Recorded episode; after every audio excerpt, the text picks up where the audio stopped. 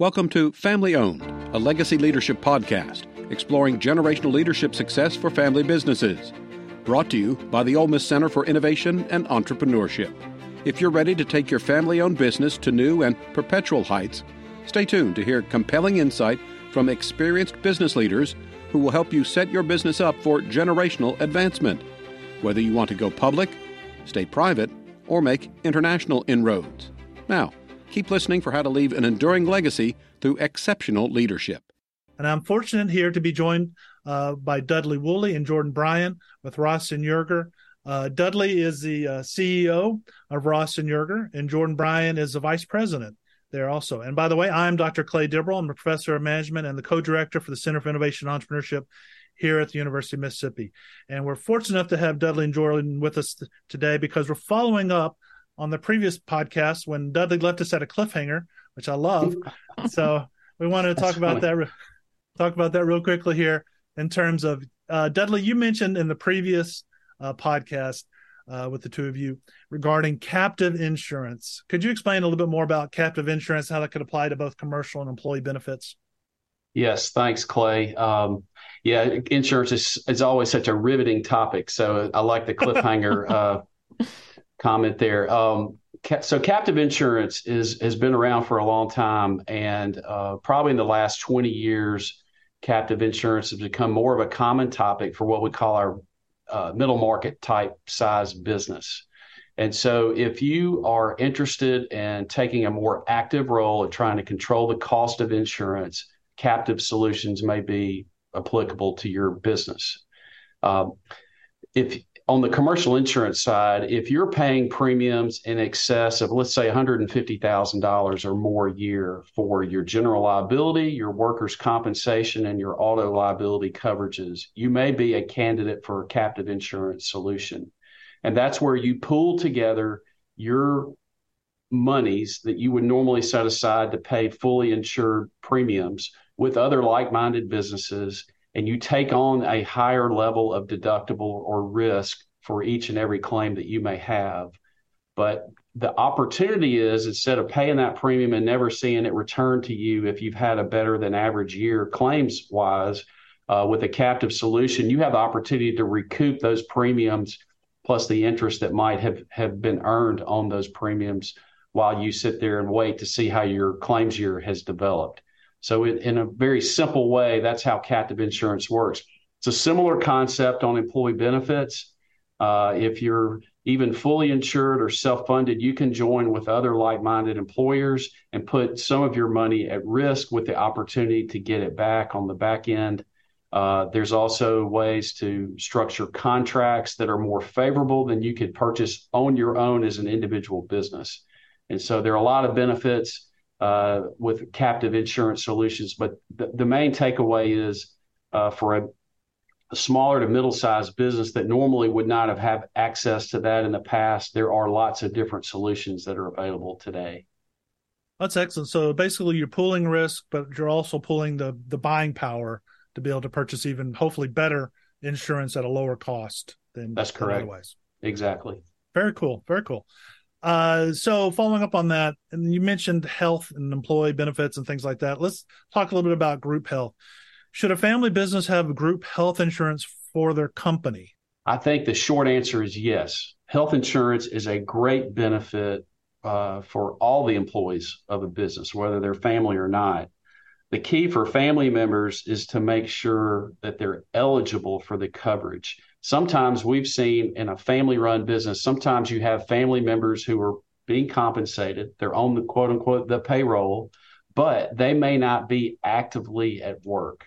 And that's a very important phrase in the health insurance industry because uh, normally to be eligible for benefits, you have to be actively at work and averaging 30 or more hours a week that you are actively at work.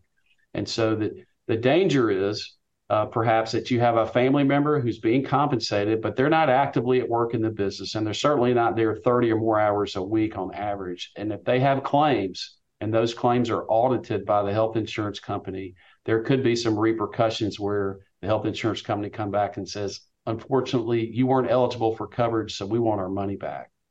So we really consult and advise our family owned businesses who may have that going on in their business to be very careful how they structure the health insurance. Instead of having coverage for individuals, which may be less expensive, they need to stay collectively insured as a family where at least one person who's employed there in the family is working full time and is active in the business and can cover the other dependents accordingly. So that's so our best advice.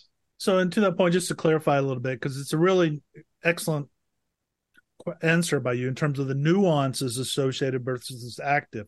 So, let's say I have a brother, my brother is working in the business. I am more of a passive investor, but I am, quote, under the health umbrella for that, uh, for the company. But then something unfortunate happens to me and I don't have my own personal insurance for whatever reason, but I, I think I'm covered.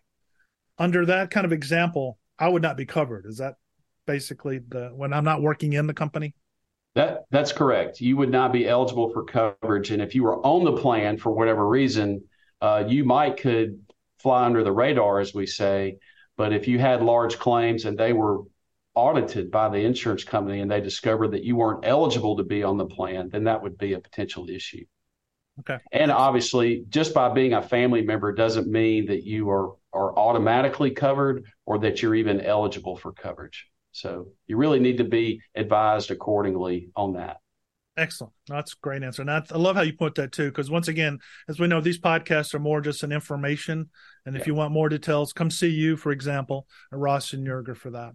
Uh, what I'll, about di- Go ahead, Jordan. Add, I was going to add one thing to that because you asked, should a family business offer benefits? And just aside from the technicalities of the plan, offering a benefits plan to your employees is a very good retention and recruitment tool for trying to retain talent. So if you're trying to build a business, having that offering to whether it's family but also non-family members that work in your business is a huge benefit to bring in people to work for your business. So doubling down, yes, it's a it's a great opportunity and they should offer that. Obviously depending on the size and the technicality, lots of moving parts to that, but it's a great opportunity and once again, a great opportunity to retain talent uh, that you want to keep versus yep. them going to look somewhere else or doing a part time job somewhere else to get that at yep. a larger company.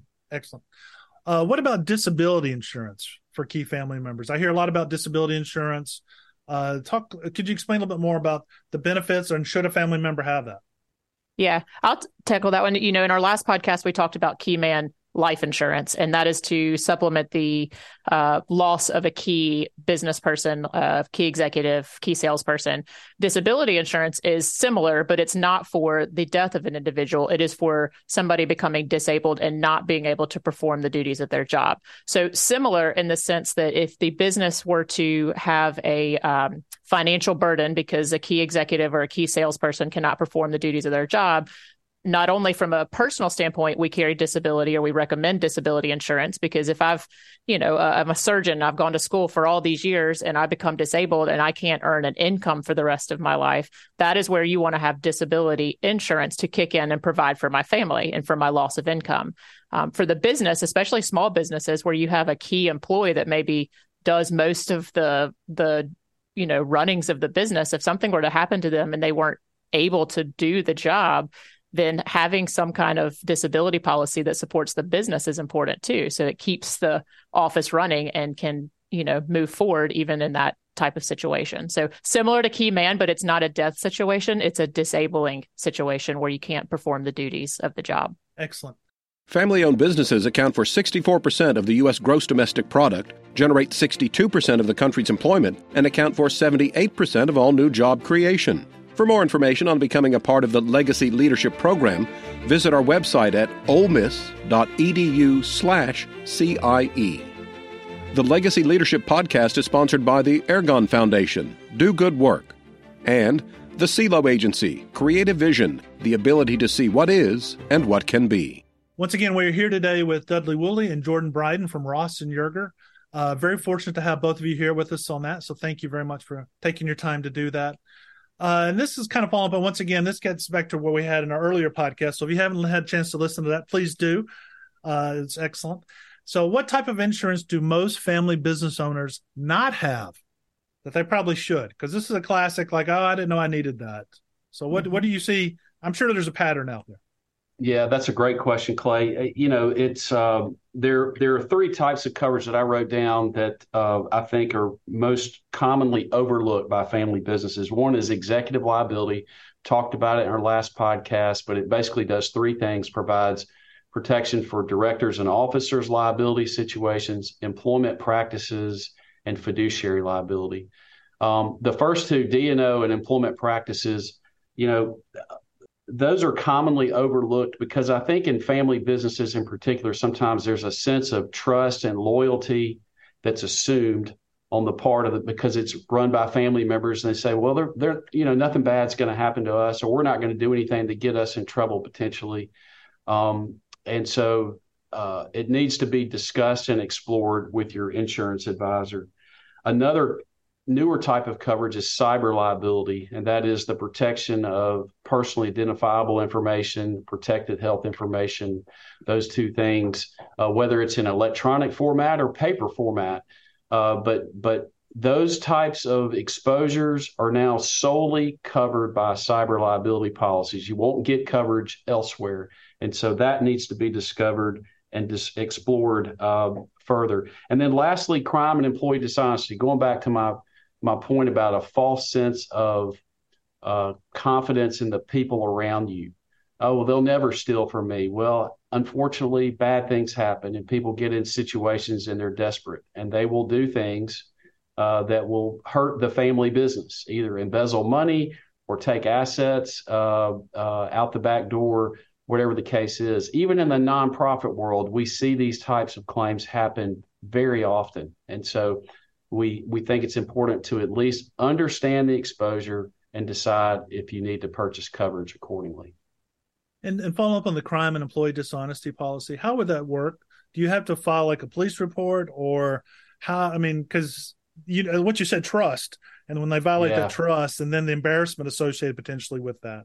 Unfortunately, the the hurdle and the burden is pretty high for the insured when they have an employee dishonesty policy because they typically do have to file charges against the person that has wronged them. And that is an emotional decision that has to be made. You know, am I willing to do that or not because of all the fallout and ramifications for other people that might be involved.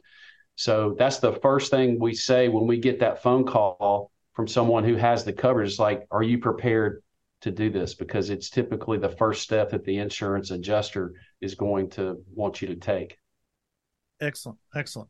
So, following up on the insurance industry overall, and I think this kind of gets right at uh, what Ross and Yerger's business model does also, in terms of what does an underwriter do, and how is an underwriter different from an agent or broker? Great question. Again, the underwriter works for the insurance company. The underwriter is typically who we, the agent or broker, is interacting with on behalf of the family business or the business owner. And so the underwriter's job is ultimately to either say yes or no, we're willing to take on this risk. And to get to that answer, uh, they're going to be looking at what type of business is it. Jordan talked about that earlier on our previous podcast podcast and what type of business are they in what are the terms that they're looking for what rates uh, do we think are appropriate based on what our insurance company has in their in their files already you know? We write a lot of this business or we don't write very much of it. Well that can influence what the rate is that they're willing to put on it. And that's why we as an independent agent deal with multiple underwriters at different companies is because they all look at things a little differently from the other. So we're trying to find the best deal the best terms the best pricing for our clients and so again, the underwriter ultimately is the one that says, yes or no, I'm willing to take this risk and here's how much I'm going to charge for it. And you'll find, you know, it, we work with a lot of different companies, uh, both on the personal and the commercial side, but you'll find that different companies have a more of an expertise or a um, interest in writing certain types of business versus others don't. You know, some may really like medical offices and some may not have an expertise in that. So finding identifying the company that really specializes in that type of business and then getting an underwriter that understands the exposures is is a key part of what we do all day every day navigating that conversation for our clients. So and and I know the actuary tables always come into play especially for the underwriter. Explain a little bit though in terms of scarcity is scarcity uh the reason for this, or is it literally just expertise? Like if I am, I don't know, an underwriter really focuses on uh, the crime and dishonesty, uh, employee dishonesty, right there. My rates may be lower just because I have a better understanding of it, or is it just a scarcity? It's really both. both. Uh, yeah. yeah, we're in a quote unquote hard market right now, and so uh, insurance companies' appetites and willingness to do things is is more difficult now than it was five years ago. And there again, there are a multitude of factors that go into to why is that the case. But unfortunately, scarcity has become uh, an issue that's been, really been magnified. And it, it has on the personal side. You know, my expertise is private client personal insurance. So when it comes to homes, autos, the scarcity is a issue on our side and we've seen a lot of companies tighten up on what they're willing to write especially in a uh, wind prone state like Mississippi. With I mean, you think about the last several months in all of the wind and hail and tornadic activity that we've had, we've started seeing companies really push back on what they're willing to write because they don't want to have too much exposure in a certain state. That's what Florida is dealing with. They they have capacity issues from a reinsurance perspective and there's only so much they can take. So when they look at the risk, they want to take the best most protected, well-built homes. And if you don't fit in that, Either you're going to be charged a really high premium or you're going to be ineligible and have to go somewhere else. So it's it's both, like Dudley said. And, then to wrap us up here, uh, what personal insurance advice do you offer family businesses? And Jordan, since you were just talking about this in personal insurance and your mm-hmm. expertise, mm-hmm. what yep. advice do you have? Oh, all sorts of advice. So, you know, where Dudley looks under the lens of a business, my job and our team and our private client department is to really work with the individuals. So, sit down with the families, look at what do you own from a personal standpoint homes, uh, you know, valuable article collections, jewelry, art, uh, personal autos? Do you, you know, what kind of makes up somebody's personal portfolio? Do you own one home or five homes? Do you have boats, ATVs, teenage drivers, all the things that could potentially impact me and my personal assets? That is a whole different conversation than looking under the lens of a business and ensuring the cyber liability and the executive liability. So we navigate that in the marketplace very similar to the business side, but we have a different subset of companies that we work with. Um, and I'll add one of the coverages earlier. You asked a question about what do family businesses need from a coverage standpoint that they aren't often buying if I had to say from a personal perspective, the number one thing that I recommend business owners having is a personal umbrella policy. A lot of times we sit down with clients that, you know, they bought a home, they got a car, and they don't ever look at their insurance again. And as somebody's net worth grows over time, you want to make sure that your insurance updates accordingly. So the umbrella is what sits on top of your home and your auto and, and any other assets that you own. And it really protects you from a financial standpoint. If somebody were to sue you for all of your net worth from a personal standpoint. It's such an easy product, but many people aren't educated on having that or having enough. You know, if I'm worth $50 million, I don't need to be carrying a $1 million umbrella. That umbrella needs to keep up with your growing assets and also know about all the exposures that it's covering. So, um, navigating that piece, we, every time we sit down with a client, it's like putting all the pieces of a puzzle together and making sure that it fits and all the exposures are covered. So, that's kind of the fun that we get to do with each household individually. Brilliant. Mm-hmm. And uh, and with that, I just want to say thank you, Dudley, and also Jordan. Uh, you've you've educated me, and I'm sure you've educated our audience too.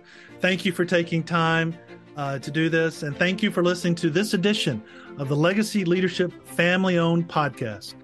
Thank you, and have a great week. Thank you for listening to this edition of Family Owned, a Legacy Leadership Podcast, exploring family businesses who make up the backbone of the American economy.